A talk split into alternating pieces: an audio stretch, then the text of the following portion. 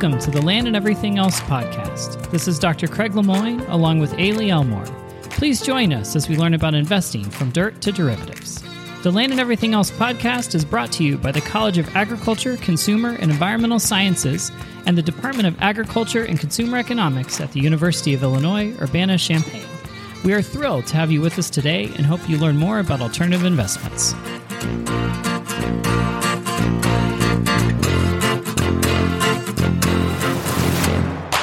Thank you for tuning in to the Land and Everything Else podcast. Today, I have, I have a real treat. Uh, we get to talk with Steve Myers at Busey. And Steve, why don't you introduce yourself a little bit about who you are, what you do? It's going to be a great conversation today. Yeah, I'm excited to be here. So, Steve Myers, I have been in the ag business uh, for about 35 years. My current title is Director of Ag Services, where I oversee uh, professional farm managers and brokers, farm real estate brokers, uh, through our offices, not only here in Champaign Urbana, but also uh, out of the Leroy, Illinois office, Edwardsville office, and Decatur office. So, I, I kind of want to start today with a little of your of your background. Um, if you share a little bit about, you know, one of the things we're trying to do in this podcast is is talk about land, right? Mm-hmm. And buying land, selling land, transacting land, and and uh, you know, who do y'all usually represent? Are you representing the farmer or investors? You know, what point who who all are all y'all's clients? Yeah. So really, the bigger picture when we start at the thirty thousand foot level, it's, it's farmland and everything that goes along with it. So not only the sales and acquisition of farmland, but also the management and maintenance upgrading, you know, from adding drainage tiles to to day to day management of corn and soybean crops here. You know, we're pretty monocultured we are, here. We uh, are. Uh, you know, corn, soybeans, Florida. That's yeah. our rotation that goes along with that. But uh, uh, but it's really all the way from top to bottom. So so we not only work with clients who want to acquire land. We we are in the auction business and brokerage business where we sell properties whether by private treaty just like selling your home, you put a sign in the yard, that's a private treaty transaction, or the auction business where it's it's not like on the on the network TV where we're we're auctioning off footlockers, but uh, we're literally auctioning off uh, farmland, and that's a about fifty to sixty percent of the uh, transactions today take place by auction. But uh, so you know anything again from from A to Z in terms of uh, uh, acquisition, sales, and management of that farmland. So let, us open up. You shared something with me earlier. I'd like to kind of start on, which sure. is your doctor convo, right? Yeah. So tell me about your doctor convo. Yeah, yeah. So you know, uh, First of all, you know, the Steve Myers speeches, I think everyone should own farmland, right? It's a great right. part of diverse portfolio, and we can dig into that later. But my doctor conversation is, you know, a, a stereotypical phone call that I would receive is, is, uh, uh, we'll say a doctor, it could be a, some other type of professional out sure. there that says, Hey, Steve, I'm interested in buying farmland. What do you think? And well, then the game's afoot, right? right. So, so we talk about the why, you know, I, I want to flesh out why they're interested but but ultimately it leads to a question. Okay, dear sir or ma'am, you buy farmland at fifteen thousand dollars an acre, okay, and the farmland two or three years uh, uh from now drops down to eleven thousand five hundred, and and what are you going to do? And and it's kind of a it's kind of a tipping point in that interview process because if that person that that potential investor says, well, I need to get out. I need to sell. I need to get out of this losing position, if you will. If they say that, that's when I try to tap the brakes because yeah. farmland is a long term uh, play. It's a part of a diverse portfolio, uh, and all of those things. So, so if they're going to cut and run at the first signs of trouble, sure. you know, we should measure our farmland investment in terms of decades not in terms of years. Because, and again, if, if they're in for a quick in and out, it's no different than being a day trader, right? You know, on the on on the on the on the S and P uh, or or the stock market. We're we're thinking that folks who are interested in farmland should be thinking of that long term and long term as a part of a diverse portfolio. I love that. So, so to the end of you talked a little bit about you know different ways of buying farmland, right? How it's a little different than a stock market or sure. a housing market, yeah. right? Yeah. So, walk me through a little bit about okay, I'm the doctor mm-hmm. and I'm calling mm-hmm. and I'm saying, you know what? I think I I would like to put you know x dollars in my portfolio x percentage of a portfolio mm-hmm. mm-hmm. and we talk and i have a long-term perspective right so right. you don't you don't you know i'm not scaring you away right away yep you're checking my boxes i'm right checking now. some yep, boxes yep. So we get to this point of i guess i guess a couple of questions right so at some point land markets are you know i think fundamentally different than stock markets and, and housing markets mm-hmm. right so, if you could talk a little bit to the differences in acquisition, maybe the differences in holding costs, and, and what we want to look for. Uh, on that end, I'd, I'd, really appreciate your your experience on that. Right, absolutely. So, so first of all, we we understand that farmland is is really has is not correlated to the stock market, which is a great reason to yep. own uh, to own a farmland as as as a commercial investment. So, let's go to different acquisitions to start with. So first question is is geography important to you? That's a great. You know, question. you're from El Paso, Texas. Yes, I do, am. Do we want to buy ground, farm, and ranch land down in Texas? Do we want to be concentrated in East Central Illinois or or the Midwest as a whole? Okay. Uh, so so the first question is is do you have any geographic constraints? Second question, and just as equally as important, is is how important is the return to you? Because farmland's not very sexy. You know, when we look at, you know, we measure the farmland as an investment both on the appreciation or depreciation and the ability to return uh, revenue on a year to year basis. But, but a great positive about farmland when we compare it, say, versus the S and P. Okay, great. Uh, and we look at making a two to three percent return yearly, plus the appreciation side of that. Does it always go up? No, but no. that's why we again we measure it in terms of decades, right? Uh, that that that go along with that. But but traditionally, the number that honestly that I've used over time is three percent. Today, we're probably wallering in the two to two and a half percent ROI range. But when we combine that with appreciation, measured in decades, mm-hmm. I think that you'll see, and that investor would see that uh, uh, it competes very favorably with the S and P 500, meaning 10 to 11%. Pick a decade. Other than the 1980s, we had some troubles there, right? The farmland crisis, Sissy Spacek movies, and things like that. But when we measure it over decades, uh, you were looking at you know double digit returns again as a part of our diverse portfolio. So you've identified that I want to be in East Central Illinois. Okay. And then you've said, you know, return, I understand what my potential return is is going sure. to be. So then the question is, well, how many acres? Because very capital intense. Farmland in East Central Illinois today, uh, off the rack, meaning just a run of the mill Class A farm, is going to be in the fifteen to seventeen thousand dollar an acre range. So, uh, an eighty acres at uh, fifteen thousand dollars an acre is a one point two million dollar investment are you going to use leverage right. to, to, do that? Right. Well, borrow money for dirt today, and it's about eight and a half percent, eight and eight and a half percent. So wait a minute, I'm borrowing money at eight and a half percent to get something that's going to return me two percent. Right. So we right. need to have that conversation. Yes. So, uh, so at that point is I'm using all cash. Let's okay. just assume. Let's that. assume that. Yep. Uh, right. I'm using all cash. So how do I acquire that? So we talked earlier about auctions or private treaty. Sure. This, uh, let's talk about private treaty to start with. Okay. And as we said, we put a sign in the yard, we put a sign on the farm, right? Right. Farm for sale, 80 acres. What's it? By the way, this is not a trick question, but what's an acre?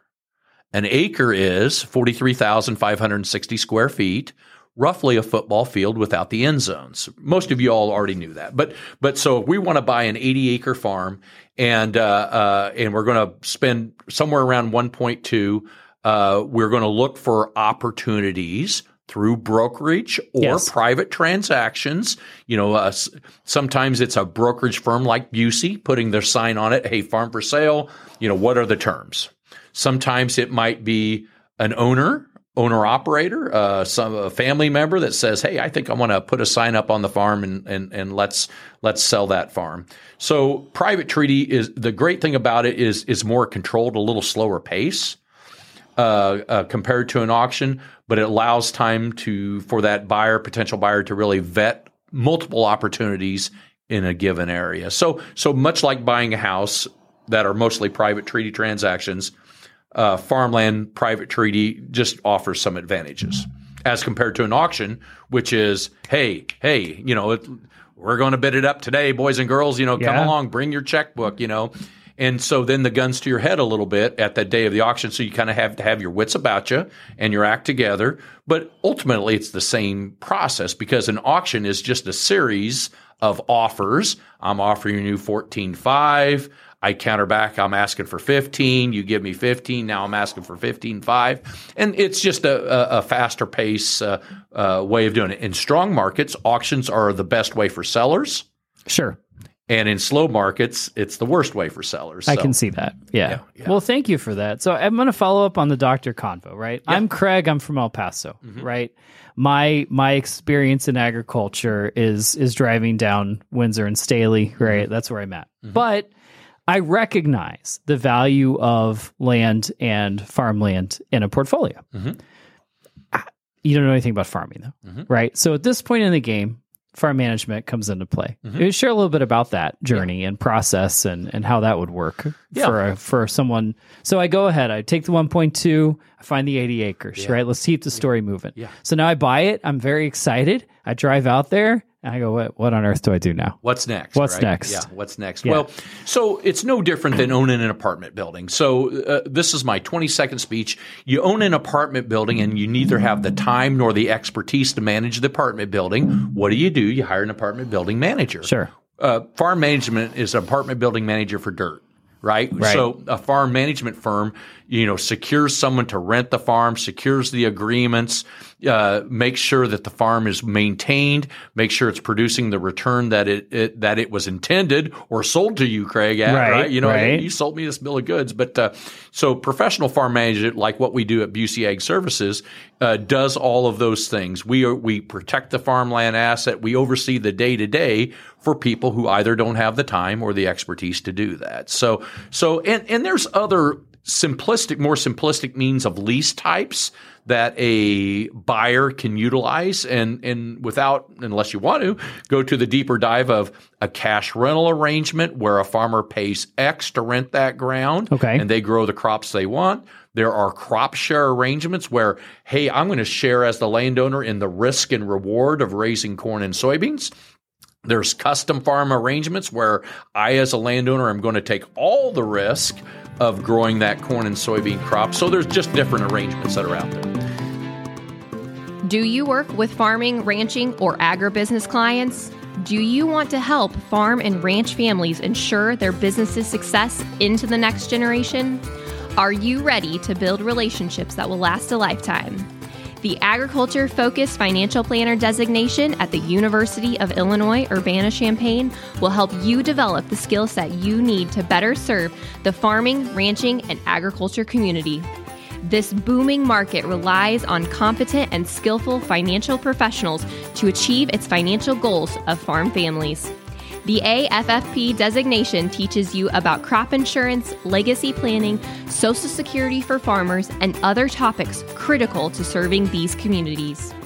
Find more information about the AFFP at affp.illinois.edu or search for Agriculture Focused Financial Planner on your favorite browser. Well, that's really good to know. And and I guess let's look back on your career a little bit Mhm. and tell me when you've seen some really successful transactions, Mhm. right? Like what characteristics went into those buyers? What went into people that said, you know, I'm I'm going to buy a piece of land, I will hold it for the decades that we talked about, Right. and I'll have a positive experience. Right. What if if you can look back and think of those transactions, um, you know, share a little bit about kind of what goes into that personality, maybe what goes into that that type of investor. Yeah, you know, for, for folks who are consistently in the farmland market, it's no different than buying stocks. You know, a dollar cost averaging person might Okay. be, you know. So, uh, uh, Mrs. Myers and I bought our first farm. This is a true story. Back in 1990, Okay. I had to borrow thousand dollars from my father because I didn't have enough money to even for the down payment. But I, I knew this is the place I wanted Sure. to be, for example. And and so when when you make that purchase and you start going down that road, uh, it's it's what are your what are your realistic expectations? What are your expectations uh, uh, as a as a as an owner of farmland for What do I want to hand down to my kids? You know, legacy yeah, type type sure. planning and, and things like that. So, you know, I think the question is is how do you be successful? You fully vet it. We just don't run out into a crowd and say today's the day to buy land, right? And and no different than you know, would you spend more money trying to buy your new plasma screen TV or to buy your Right. your farmland, right? So so to go through the process of fully vetting, and that includes local markets, what is the underlying asset in terms of soil types? Where are my potential trap doors in terms of ownership? What are some potential windfalls? Solar farms, wind farms, things like that. What what are my potentials? But but to answer your question is to fully vet that investment just like you would fully vet any other investment eh, knowing that you know it's it's going to be a pretty narrow scope that you live in right Right, you know, right. but uh, but to fully vet the process, and there's a lot of folks like myself, Busey Ag Services, to help understand that in our doctor conversation here. Uh, but but the satisfied people to to to find full satisfaction is you look back on it and say, I knew exactly what I was getting into. Didn't mean it turned out well or poorly. But I knew exactly what I was getting into. So you just vet it and, and ask all the questions just just as you would in any transaction like buying your own home. That's that's fantastic. I I'd like to kind of pivot a little bit on current, I guess, current events. You know, we are coming out of a relatively cheap interest rate environment, mm. right? Maybe artificially so, but we we had a long stretch in there where money was money was cheap.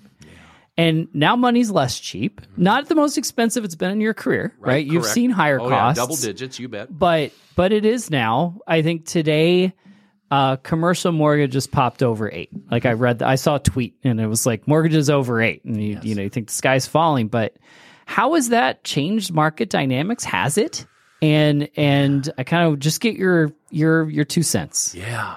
I, I, I think ultimately it'll be a huge impactor. And again, uh, I, I, I'm, I'm, I'm an older guy, right? I'm a 1964 model, so I'm, 50, I'm 59 years old. So I've seen the double digit interest rates. Yes, you right? have. And, and I've seen those 1980s farmland crisis that were, some of that crisis was predicated on double digit interest rates. So, so you're exactly right. You know, we're coming off of, you know, first of all, my crystal ball is no better than anybody No, else's. no, not at all. But you know, we're coming off of kind of the salad days of of, of farmland purchasing due to two, three, three and a half Yes, percent yes. long term Yes. rates in the face of robust returns Yes. on the farm Yeah. that have driven prices up to uh, where we are at today. We're, we're we're still at historically high places. So what happens tomorrow is again, I don't know and I don't know, but you know, I think that the pressures of number one, higher interest rates for people using leverage. Yes. Number two, lower rates of return simply based on lower commodity prices Mm-hmm. that were experienced today versus say a year ago would would most certainly on paper Yeah. on paper have to force farmland prices down, at least bias them as flat to lower Sure. uh, on something like that. Currently, in 2023, uh, uh, we have some piles of cash that we need to work through, meaning our ag economy has been so robust the last couple of years. I think that we've got some pent up demand I do. uh, that that that's out there in I that do. market now that that has kept those prices. You know, uh, I'm not going to say artificially; it is what it is, uh, Right. but kept those prices higher. But longer term, to see what the pressure of those eight plus percent interest rates, to see what that pressure of instead of having four, five, six hundred dollar net returns to back to two or three, something more traditional, two, three, four hundred dollar net returns. You know, most certainly, in my opinion, has to put pressure on the market. Well, I, I think it does. I think you do have, you know, pent up institutional demand and and more and more retail demand in the alt space too. Yeah. Right. And and that at the end of the day, we can create some really fancy derivatives and really great commodity products and we can put them in private equity or hedge funds and we can sell them in partnership shares. But at the end of the day, there's a farm behind that Yeah, quite often. Yeah. Right. There's like a real tangible Right. piece of land. right. And I, I think one of the things we're trying to to communicate with the world around us is like understanding, right? Like Right. that little piece of land, somebody owns it Oh, and absolutely. somebody else farms it. right. And we can spin it a ways to Sunday. But if there's demand for more ag institutional investing, I think you do see prices prop up a bit longer, maybe, than if there wasn't that demand. So I guess we'll see yeah. on the auction end of things where, right. where acres go, right. right, from Illinois standpoint. Yeah. And I think we're at that tipping point literally right now. Again, yeah. after we work through some of these piles of cash, the, the true market, you know, is is maybe – a, a, few months out or maybe a half a sure. year out or something like that once we work through some of that pent up demand in the cash well, and, that, that's involved. And I think variable interest cost on the operation itself, right? Yeah. Like that catches up with people yeah. pretty quickly. Yeah. I was borrowing to, you know, promote operations at two. Now I'm doing right. it at 10 and it's like that, that will catch up with people. Yeah.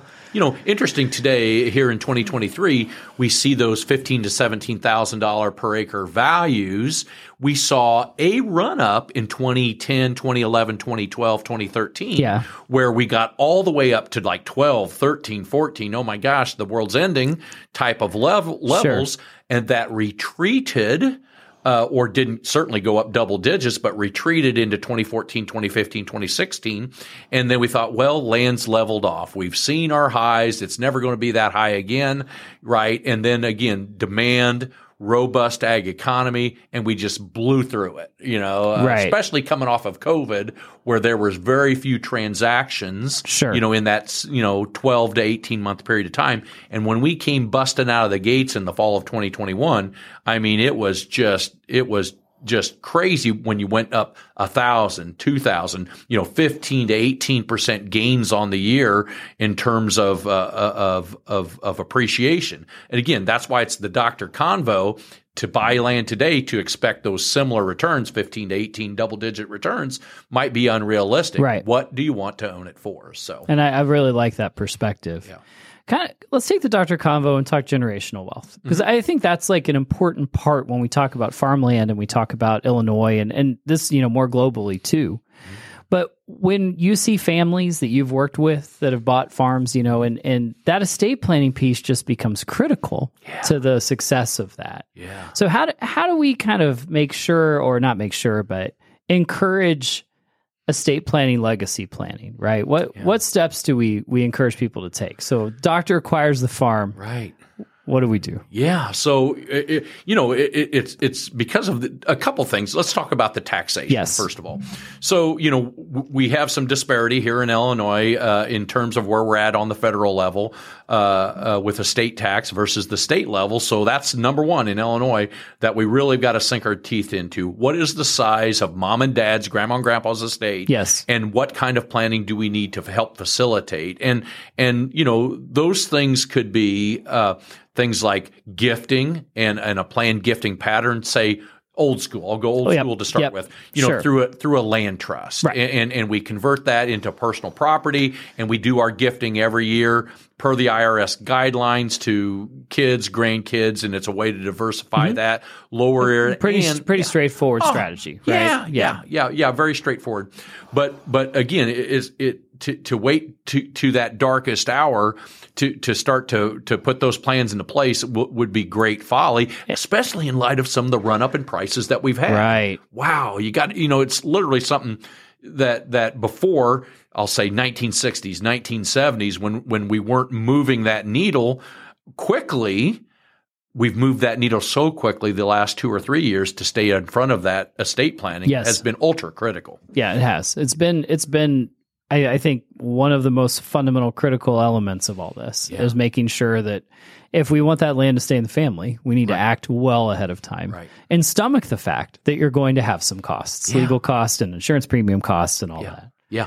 And I think there's a lot of great professionals. Uh, uh Busey has professionals that can help not only understand just both the farmland aspect, but but the bigger picture. So I'll I'll talk about Bob Myers. That's my dad. My mom and dad are in their 80s, okay. still alive, and you know want the farm to continue, right? And there's a lot of families out there, both farmer and non-farmer, yep. that will be that way. So mom and dad, grandma and grandpa, what do you want? Well, we want we we would prefer you know, there's two ways to look at it. We want the farm to stay in the family. And am I going to write a governing instrument that would rule that, you know, a trust document? Sure, sure, you know, yeah. Type of thing. Or am I going to leave you children or grandchildren to your own devices? Ah, Uh, that's the crux. Yeah. Right. But yeah. I think that's there's no real right answer to that. No, no. Right. Or I might want to support a charity for a long term period of time. Sure. And and and look at a, a at a CRUT type of thing where I can get maybe some advantages out of my estate. Uh, and, and but but provide for that charity of my choice. So so again, the question is for the owner of that farmland as they do estate planning, whether that's family, whether that's gifting uh, from a philanthropic uh, standpoint, is what do you want to do? And that's why you got to get your team and your team being your accountant, your attorney, Right. and you got to, you know, it, it, we talk about it, and everybody says, "Oh, the team that cost me money," or a type Yeah. of thing. But but but you know, to have that and to have a well constructed plan, it, it doesn't happen overnight. It takes weeks, it takes months, and sometimes even years, especially in a in a, an evolving market, to get all these tumblers to fall together correctly. Yes. because the tax man will. Yes, they will. Yes. So I, I want to ask Steve, we're, we're asking everybody kind of the same question at the mm-hmm. end. And, and the question for you is this. So I'm an investment advisor. I'm an insurance agent, mm-hmm. right? I'm a I'm a registered rep of a broker dealer. Mm-hmm. And my clients want to diversify. We've got some stocks, we've got some bonds, and we say, man, you know, every day I'm driving down Staley and I see that farmland, right? Yeah. Like I see it. I want to invest in that. What advice do you give that financial intermediary? Right? With the advisor, the broker, the insurance agent. What if you you could kind of this is your chance to inform that world? Right. What what advice would you give them? Well, uh, I, I'm going to talk about two camps. I'll talk about that farming family operation. Okay. that's that's their hardware store. That is their line of business, right? Right. And they're going to be committed a higher percentage to farmland than than you driving down Staley and Sure. say, "I want to diversify Right. my portfolio." Absolutely. So then the question is, what is your asset mix? You know, so you wake up that day on retirement day, for example. Say it's You- retirement day. Yeah, yeah. All right. And you wake up on that retirement day, and and and what I'm going to use the word silos because this is an ag conversation. Where are my silos of my retirement? Some of it's in my 401k, some of it's in my pension, Sure. some of it's in hard assets like my house. Right. What commitment do I have to the real estate side of Sure, my sure. so so I think that that again when you when I'm talking to those mid managers, uh, you know, we can manage our way around it, but tell me why and and and we can tell you how. But but I, but really for me I want the question is the why. You want the why. Yeah. You want you Yeah. want to check the boxes and make sure this is going to be appropriate. Yeah, I absolutely true. And and and again, you, when you mention insurance agents as a perfect example, as we talked about estate planning, I might want to be buying life insurance to help offset my Sure. to help offset my estate tax, you know, type of thing. So so when we talk about our teams. And our, again, our teams are very diverse. It's not just your lawyer, it's not just your accountant, but it can include your insurance agent and say, "Hey, we need to to bring that wealth of knowledge that each people have in their individual uh, field of professionalism and and really get it on there together." But to answer the question why, then we can, then we got something to, to build upon. Steve, I really appreciate your wisdom and insight today. This has been awesome. Fun. I enjoyed it very much. Thanks for talking with us. Thank you. Thanks for listening to Land and Everything Else. For more information on alternative investing, find us on your favorite social media platform using the links in our show notes. Thank you to the production team behind the podcast, Podpony. If you're ready to up your podcast game, visit podpony.com to saddle up and learn more. I'm Dr. Craig Lemoine. You can find me at Higher Ed Craig, and this is the Land and Everything Else podcast. We'll see you again real soon.